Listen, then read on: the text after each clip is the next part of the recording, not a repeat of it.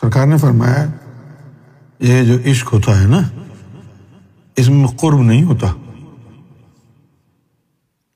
اس میں فراق ہوتا ہے۔ قرب ہوتا ہے وصال میں، عشق میں نہیں ہے۔ پھر مجھے کہا کہ عشق میں قرب نہیں ہے۔ عشق میں ملن نہیں ہے۔ یہی توحید ہے، یہی اکیلا ہونا ہے۔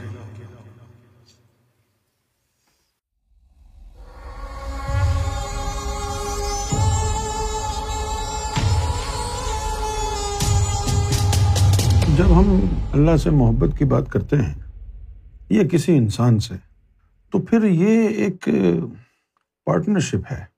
اس میں دو پارٹیز انوالو ہیں۔ دونوں پارٹیز کی کنسنٹ ضروری ہے۔ ایسا نہیں ہے کہ آپ کسی سے محبت کریں اور ہر خواہش اپنی چلائیں، اور جس سے محبت ہے اس کی خواہش کا احترام ہی نہ کریں۔ تو اسی طرح اللہ سے ہے کہ آپ کو اگر اللہ سے if you in a relationship with god اب یہ نماز، روزہ، حج، زکات یہ ریلیشن شپ نہیں ہے، یہ ٹیکس ہے۔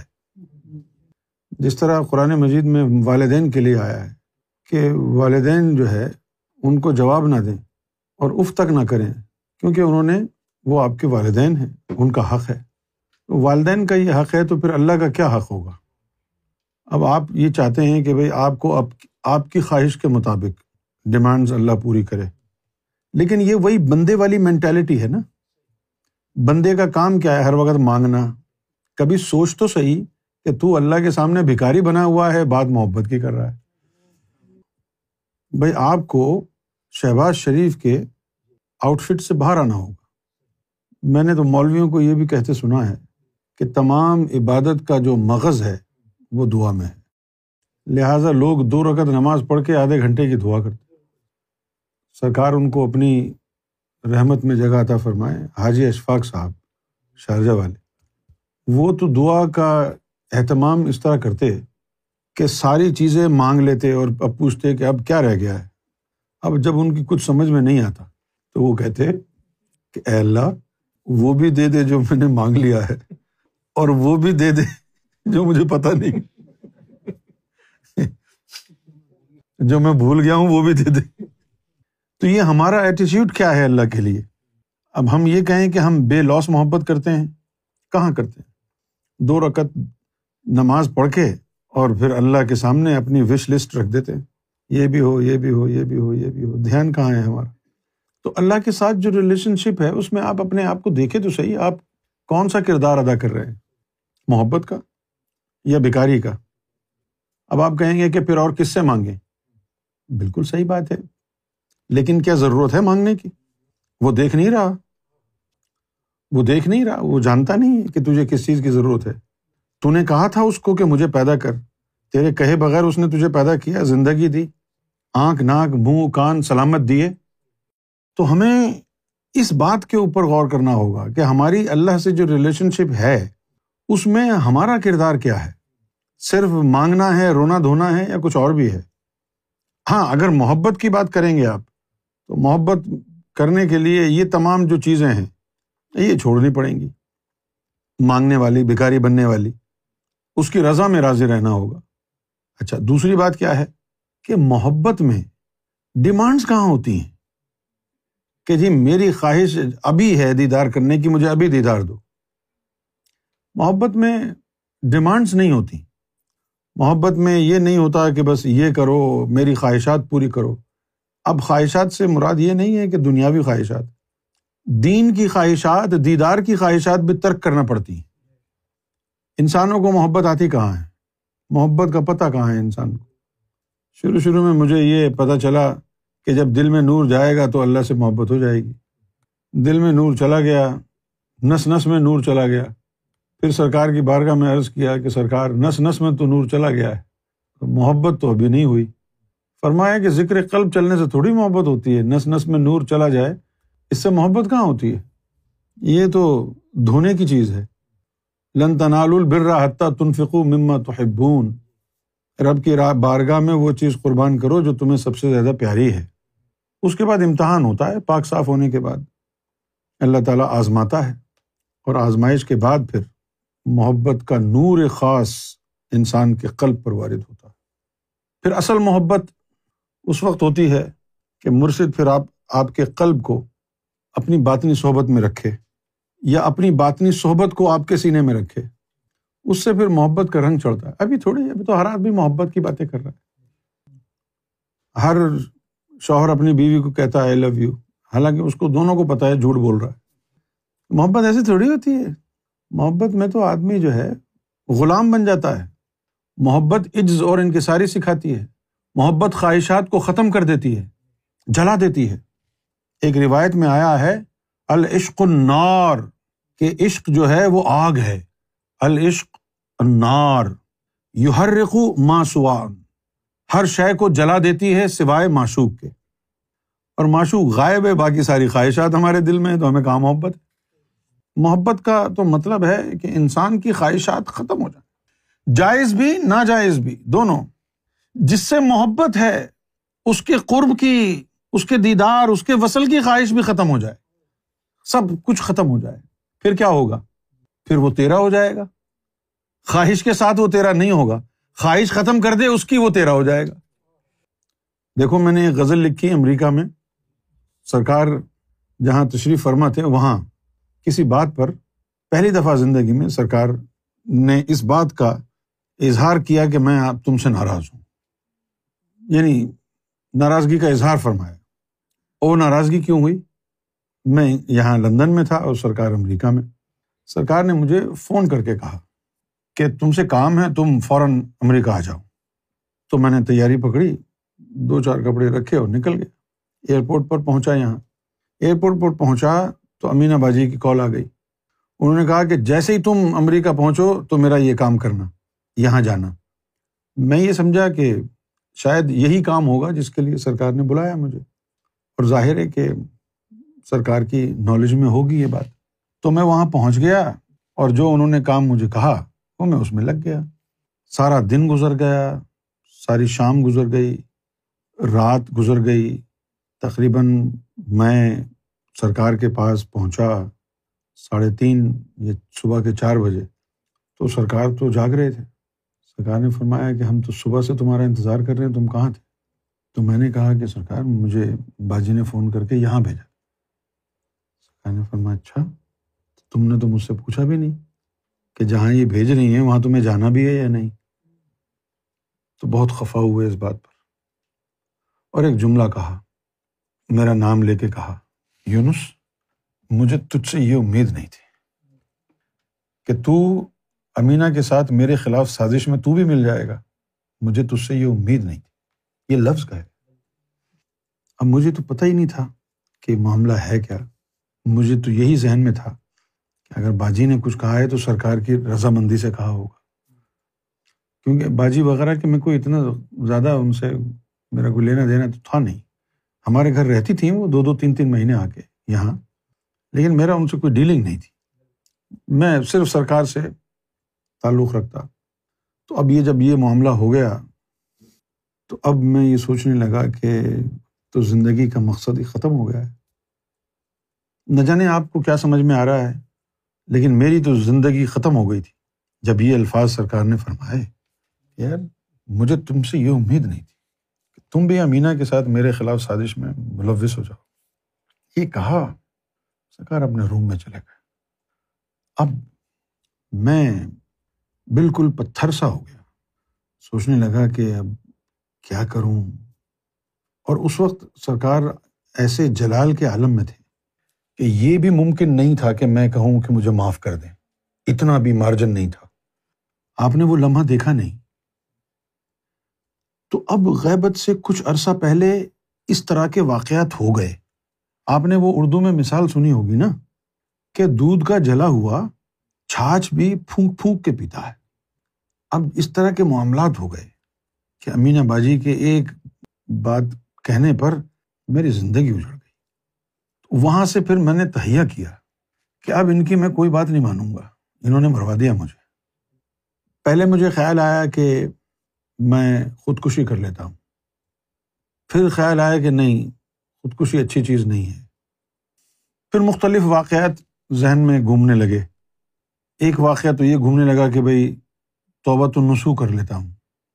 توبۃ النسو یہ ہے کہ بھائی میں یہاں کھڑا ہو کے اس وقت تک روتا رہوں گا کہ جب تک سرکار مجھے معاف نہ کر دے۔ بھلے مہینہ گزر جائے، سال گزر جائے۔ یہ تہیا کر کے میں بیٹھ گیا، مجھے رونا ہی نہیں آیا۔ ہے نا عجیب بات؟ یعنی میں نے کوشش بھی کی رونے کی، دو چار تھپڑ بھی اپنے آپ کو مارے، رونا ہی نہیں آیا۔ میں نے کہا لے توبت نسو کیا خاک ہو گیا۔ نسوا تو روتا رہا تھا۔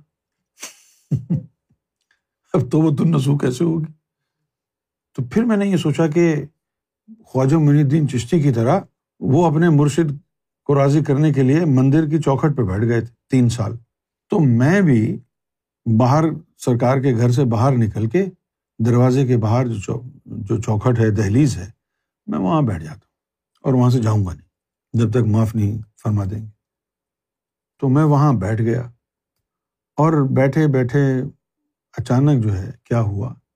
مجھے پتہ ہی نہیں چلا کہ کب میں رونا شروع ہو گیا۔ زارو قطار، ہچکیاں بھر بھر کے۔ روتا رہا۔ روتا رہا۔ تھوڑی دیر بعد دروازے کے زیادہ دور نہیں، برابر میں ہی سرکار کا کمرہ تھا۔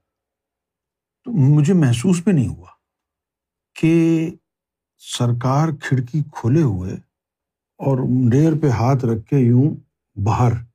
یوں کب سے مجھے دیکھ رہے ہیں؟ یوں کر۔ اور میں رو رہا ہوں۔ مجھے پتا ہی نہیں ہے کہ سرکار، آپ یقین کریں، کئی گھنٹے رات کے گزر گئے اور سرکار کھڑے رہے۔ اور پھر جو ہے، میں متوجہ کیسے ہوا معلوم؟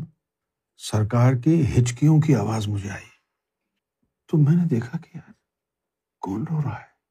یوں کر کے میں نے دیکھا تو سرکار کھڑے ہوئے اور سرکار مجھے کہہ رہے ہیں، باہر ٹھنڈ ہے،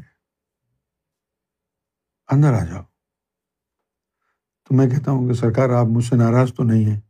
تو فرماتے ہیں، ناراضگی اپنی جگہ، لیکن تمہیں ٹھنڈ لگ جائے گی نا، تم اندر آ جاؤ۔ تو میں کہنے لگا کہ نہیں سرکار، پھر جب آپ راضی نہیں ہیں تو پھر اندر آنے کا کیا فائدہ میری زندگی تو آپ سے ہے۔ اگر آپ سے تعلق نہیں ہے تو پھر زندگی کا مقصد میری ایگزسٹنس میرا وجود ہی بیکار ہے۔ سرکار نے بڑے بڑے پیار سے دیکھا اور فرمایا کہ چلو ابھی تو تم اندر آ جاؤ، کل بات کریں گے۔ تو میں پھر ضد کرنے لگا کہ نہیں سرکار، آپ مجھ سے ناراض ہیں۔ آپ مجھ سے راضی ہوں گے تو میں اندر جاؤں گا، ورنہ میں نہیں جاؤں۔ گا تو کہنے لگے اچھا تیری یہی مرضی ہے، تو نہیں ہوں میں ناراض، آ جا۔ تو میں نے کہا، نہیں نہیں سرکار، نہیں۔ میری مرضی نہیں ہے۔ آپ اپنی مرضی سے مجھے معاف فرمائیں۔ میری، میں، یہ تو گستاخی ہو جائے گی۔ کہ میری مرضی سے آپ مجھے معاف کریں گے، تو یہ تو گستاخی ہو جائے گی۔ آپ اپنی مرضی سے معاف فرمائیں۔ سرکار خاموش ہو کے کھڑے رہے۔ سرکار نے فرمایا کہ یار اندر آ جاؤ پھر کریں گے بات۔ تو پھر میں اندر آ گیا اور بیٹھ گیا اندر آ کے۔ صبح ہو گئی، سویا نہیں۔ میں نے دیکھا کہ سرکار نے بھی آرام نہیں فرمایا۔ سرکار لیکن کمرے سے باہر بھی نہیں نکلے۔ پھر چار پانچ بج گئے دوپہر کے، تو کمرے سے باہر آئے۔ اور کمرے سے باہر ابھی نکلے نہیں ہیں، تو آواز دی مجھے نام لے کے۔ یونس، تو میں بہت دوڑا، بھاگا ہوا، سرکار کے قدموں میں گیا۔ جی سرکار۔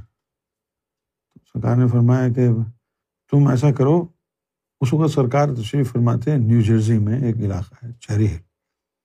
تو مجھے فرمایا کہ تم ایسا کرو، تم ایشبنڈ چلے جاؤ، ورجینیا۔ اور وہاں سے جو ہے، ایک سوٹ کیس لے لو، کپڑوں کا۔ مجھے چاہیے۔ تو میں نے کہا جی سرکار، میں لے کے آتا ہوں۔ فرمایا، یہ پیسے لے لو۔ میں نے کہا، نہیں سرکار، پیسے ہیں۔ نہیں، لو، لے لو۔ کتنے کا آئے گا؟ میں نے کہا، میرے پاس ہیں پیسے۔ سرکار نے فرمایا، تم نے کہا تھا نا کہ میں تم سے راضی ہوں۔ میں راضی ہوں گا کہ تو پیسے لے گا تو۔ اب ایسی بات فرما دی۔ تو میں نے عرض کیا کہ چالیس پچاس ڈالر کا مل جائے۔ گا فرمانے لگا اچھا تم ایسا کرو، سو ڈالر رکھ لو۔ جی سرکار، سو ڈالر دی۔ اچھا سرکار، میں چلتا ہوں۔ نہیں، سو کم ہے ایسا کرو، سو اور رکھ لو۔ نہیں سرکار، سو بہت ہے نہیں نہیں نہیں۔ دو سو ہو گئے۔ پھر آواز دی۔ نہیں یار، دو سو کم پڑ جائیں گے۔ تم ایسا کرو، سو اور رکھ لو۔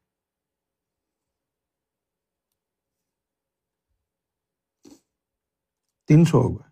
اب دروازے کی طرف چلا گیا میں۔ پھر مڑ کے آواز دی، یونس جی سر یہ کم ہے، تم ایسا کرو، سو اور رکھ لو۔ اس طرح دس دفعے بلایا۔ دس دفعہ بلایا۔ سو ڈالر دے کے دروازے کی طرف پہنچوں میں، پھر آواز آ جائے۔ اب وہ ہزار بارہ سو ڈالر دے دی۔ تو میں نے کہا کہ سرکار، چالیس ڈالر کا ہے۔ ڈبا جو سوٹ کیس ہے، چالیس پچاس ڈالر کا سرکار نے فرمایا کہ میں تو اپنا پیار دکھا رہا ہوں۔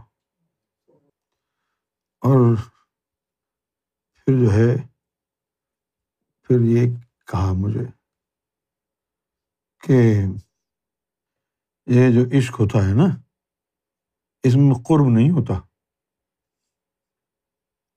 اس میں فراق ہوتا ہے قرب ہوتا ہے وصال میں عشق میں نہیں ہے۔ پھر مجھے کہا کہ عشق میں قرب نہیں ہے۔ عشق میں ملن نہیں ہے۔ یہی توحید ہے۔ یہی اکیلا ہونا ہے۔ تو اب اب جو ہے، اب ہم تجھے عشق میں رنگ دیں گے۔ لہذا اب تجھے ہم جدا کر دیں گے۔ تو میں نے کہا کہ آپ مجھے جدا نہ کریں۔ مجھے عشق نہیں چاہیے۔ میں بس آپ کے اپنی آنکھوں کے سامنے آپ کو ہمیشہ دیکھنا چاہتا ہوں۔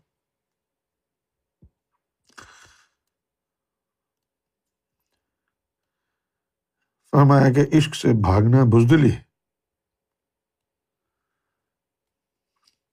عشق میں جدائی ہے فراق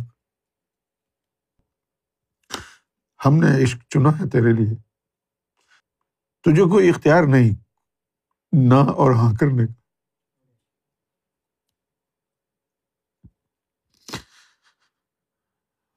بس پھر میں نے یہ غزل لکھی قریب جان کے وہ دوریاں بڑھاتا رہا فلسفہ عشق کا سمجھا تو عشق جاتا رہا۔ دوا میں عشق کی خاطر وہ دور ہوتا گیا۔ اگرچہ آئی نئے دل میں مسکراتا رہا۔ نظر سے دور تو یکلخت کر دیا اس نے، مگر وہ خانہ دل میں بھی گھر بناتا رہا۔ دور کر کے مجھے خود بھی ہو گیا بے چین۔ رسوم دنیا باہر کیف وہ نبھاتا رہا۔ فراق و ہجر کے غم ہائے جہاں اسی نے دیے۔ پھر میری آہ پہ شب غم بھی وہ مناتا رہا۔ اخلاق کو میں نے کہا کہ تم کینیڈا ہو کے آ جاؤ۔ تو کہنے لگا کہ آپ اکیلے ہو جائیں گے۔ میں نے کہا جب تم ساتھ ہوتے ہو میں تب بھی اکیلا ہوتا ہوں۔ پھر یہ بھی مرحلہ آیا کہ سرکار کے سامنے بھی ہوتے ہوئے اکیلا۔ سرکار سامنے ہے، سرکار کی صحبت میں بیٹھے پھر بھی تو وہ اکیلا ہے۔ کیونکہ فراق جو ہے، وہ جس طرح نفس کو پاک کرنے والوں کے لیے فاقہ تعام ہے، نفس پاک کرنے والوں کے لیے فاقہ فاقہ کشی تعام ہے، کھانا پینا ہے۔ ان کی غذا کیا ہے؟ فاقہ۔ اسی طرح عشق والوں کا تعام فراق ہے فراق کیسا فراق ایسا فراق کہ وہ اپنے لیے تنہا ہے۔ تو خواہش جو ہے نہیں کرنی ہے۔ اس کی خواہش بھی نہیں کرنی۔ جب ہم لوگوں کو عشق سکھاتے ہیں تو ان سے دوری اختیار کرتے ہیں۔ لوگ سمجھتے ہیں ناراضگی ہے۔ لیکن عشق کا یہی دستور میں نے کہا کہ سلطان باہو نے ایک بات کہی ہے کہ لو لوں دے وچ لکھ لکھ چشمہ، ایک کھولا ایک کجا ہوں۔ انا ڈٹھیا مینو صبر نہ آگے پھر اس کے بعد کہا، مرشد دا دیدار و باہو مینو لکھ کروڑا ہجا ہوں۔ تو یہ مجھے بھی عطا فرما دے۔ تو مجھے سمجھایا۔ کیا سمجھایا؟ یہ جو آنکھ ہے نا، ہماری اس آنکھ کی ایک چھوٹی سی روح ہے۔ اس روح، آنکھ کی روح میں جس کو ہم کہتے ہیں بصیرت، وہ روح ہوتی ہے۔ تو آنکھ کی روح میں مرشد اپنا جلوہ بسا دیتا ہے۔ جس کے آنکھ کی روح میں مرشد اپنا جلوہ بسا دے وہ مرشد کو نہ بھی دیکھے تو ہر لمحے لگ کروڑ حجوں کا ثواب ہے۔ وہ جس کو بھی دیکھے، اگر وہ تجھے دیکھ رہا ہے، تو سمجھے گا، پتہ نہیں مجھے کیوں دیکھ رہا ہے۔ یا وہ عورتیں بیٹھی ہیں، ان کو یوں کر کے دیکھے، تو وہ سمجھیں گے، مجھے پتہ نہیں کیوں دیکھ رہا ہے۔ لیکن وہ تجھے کہاں دیکھ رہا ہے؟ اللہ کی قسم تجھے نہیں دیکھ رہا۔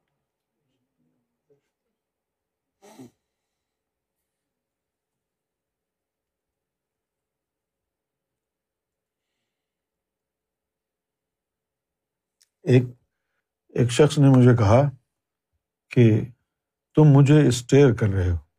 حالانکہ میری نظریں کہیں اور تھیں۔ تو میرا دل بڑا اداس ہوا۔ یہ جھوٹا الزام مجھ پہ لگا دیا۔ تو آواز آئی مجھے کہ جب سے تم کو رب نے پیدا کیا، اس وقت سے لے کر جب تم مرو گے، تم نے سوائے گور شاہی کے کسی کو دیکھا ہی نہیں۔ دیکھا ہی نہیں۔ وہ کیسے؟ کہ جب آنکھوں کی روح میں ان کا جلوہ جذب ہو گیا، تو پہلی نظر اس جلوے پہ پڑتی ہے، پھر دوسری نظر لوگوں پر۔ ایسا نہیں ہوا کہ جب بھی آنکھیں کھولی ہیں تو گوہر سے پہلے کسی اور کو دیکھا ہو۔ میں نے بتایا نا کہ میرے پاس جو تعلیم ہے نا، وہ تعلیم ایسی ہے کہ گھنٹے اور دن اور سات دن تو بہت دور کی بات ہے لمحوں میں جو ہے بندے کا مقدر چینج ہو جائے۔ لیکن مجھے لگتا ہے تمہاری گمراہی سے ڈر، کیونکہ اس تعلیم کے حوالے قرآن و حدیث میں نہیں ہیں اور تم کو چاہیے حوالے۔ اب جیسے یہاں لکھا ہوا ہے، یونس اس دشمن جان سے شکایتیں کیوں ہوں؟ خوں کی مانند رگو پے میں جو سماتا رہا۔ تو آنکھوں کی روح میں جب وہ آ جاتا ہے ایک تو آپ تصور کرتے ہیں نا، اس میں اللہ کا تصور۔ تو اس نام کو جذب کرتے ہیں نا آنکھوں میں۔ یہ وہ چیز نہیں ہے۔ یہ آنکھوں میں نہیں، آنکھوں کی جو روح ہے، اس میں یار کا جلوہ جذب ہو جاتا جس کے پھر یہ جذبہ، جلوہ جذب جس کی آنکھوں میں ہو گیا، اس کے لیے سلطان باہو نے کہا تھا لو لو دے وچ لکھ لکھ چشمہ۔ مرشد دیدار باہو لکھ کروڑا ہے کیونکہ اس کو بیک گراؤنڈ میں وہی نظر آتا ہے۔ میرے آفس میں گھر پہ تصاویر سرکار کی لگی ہوتی ہیں۔ تو میری عادت ہے کہ جب میں اندر جاتا ہوں تو سرکار کی تصاویر کے سامنے آداب بجا لاتا ہوں۔ جتنی بھی تصاویر ہوں کبھی کبھی جب گھر موو کرتے ہیں اور وہ تصاویر ہٹا لیتے ہیں، لیکن آنکھ تو بلا اختیار اس دیوار پر جاتی ہے۔ تو ایک دفعہ کیا ہوا کہ میں عادتاً اس دیوار کے آگے یوں ہوا سرکار کی بارگاہ میں آداب کرنے کے لیے، لیکن پھر میں نے دیکھا وہ تصویر نہیں ہے، ہٹا لی ہے۔ تو میں آگے گزرا تو دیوار سے آواز آئی۔ یہ دیوار کا حصہ کہتا ہے کہ میں اس تصویر مبارک کی صحبت میں رہی ہوں۔ کیا ہوا تصویر نہیں ہے؟ سلام کو تو کر لو۔ اس کے بعد جو ہے، اب ایک نیا انقلاب یہ آیا کہ خود ہی سڑک کے باہر بھی کھڑے ہو کے یوں جھکے گور شاہی جی مرحبا، سلام کیا۔ لیکن تصویر مبارک تو وہاں ہے نہیں۔ لیکن وہ آنکھوں کو نظر نہیں آ رہی نا۔ یقیناً ہوگی۔ دل چاہ رہا ہے کہ سرکار کی بارگاہ میں آداب بجا لاؤ۔ تو کہیں بھی کھڑے ہو۔ ایک دفعہ کیا ہوا؟ پاگل بنے کی باتیں ہیں یہ۔ ایک دفعہ کیا ہوا؟ میں کراچی ایئرپورٹ پہ کھڑا تھا۔ بورڈنگ وغیرہ کرا کے چیک ان کیا، ہاتھ میں بورڈنگ پاس تھا۔ اور ایک خاتون تھی، ساٹھ پینسٹھ سال کی عمر ہوگی۔ تو انہوں نے سفید کپڑے پہنے ہوئے اور سفید دوپٹہ انہوں نے سر کے اوپر باندھا ہوا۔ تو میں دور سے دیکھ رہا ہوں۔ مجھے ایسا لگ رہا تھا کہ جیسے سرکار بیٹھے ہوئے اور میں یعنی مجھے باقاعدہ وہی نظر آیا سرکار ہے۔ تو میں وہاں گیا اور قریب پہنچا میں۔ تو پھر میں نے دیکھا کہ نہیں، یہ تو ایک خاتون ہے۔ تو میں مڑنے لگا۔ تو آواز آئی، تیرا گمان تو تھا نا کہ میں ہوں یہاں پر۔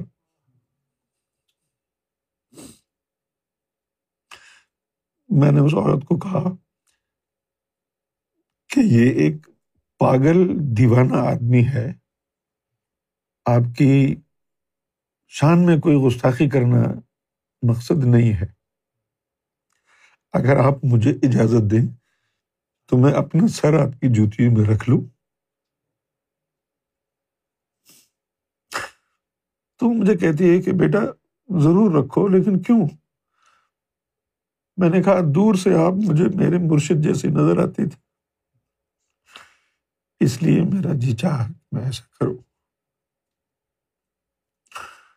تو میں نے اپنا سر اس کے قدموں میں رکھ دیا۔ اور اس بوڑھی خاتون نے اپنا ہاتھ میرے سر پہ رکھا۔ اور پھر جب میں نے سر اٹھایا تو میں نے دیکھا تو سرکار بیٹھے ہوئے پھر میں نے ذرا جھٹکا اپنے آپ دیکھا کہ وہ تو عورت ہے۔ آنکھوں کی روح میں اگر سرکار کا جلوہ آ جائے، تو ہر جگہ پھر سرکار نظر آتی میں نے اپنی غزل میں اس بات کو لکھا بھی ہے۔ جس سمت جائیے یہ گاہیں گوہر، ہر شبی صورت گوہر سی ہے۔ وہ انہیں باقیات کی عکاسی کرتی ہے۔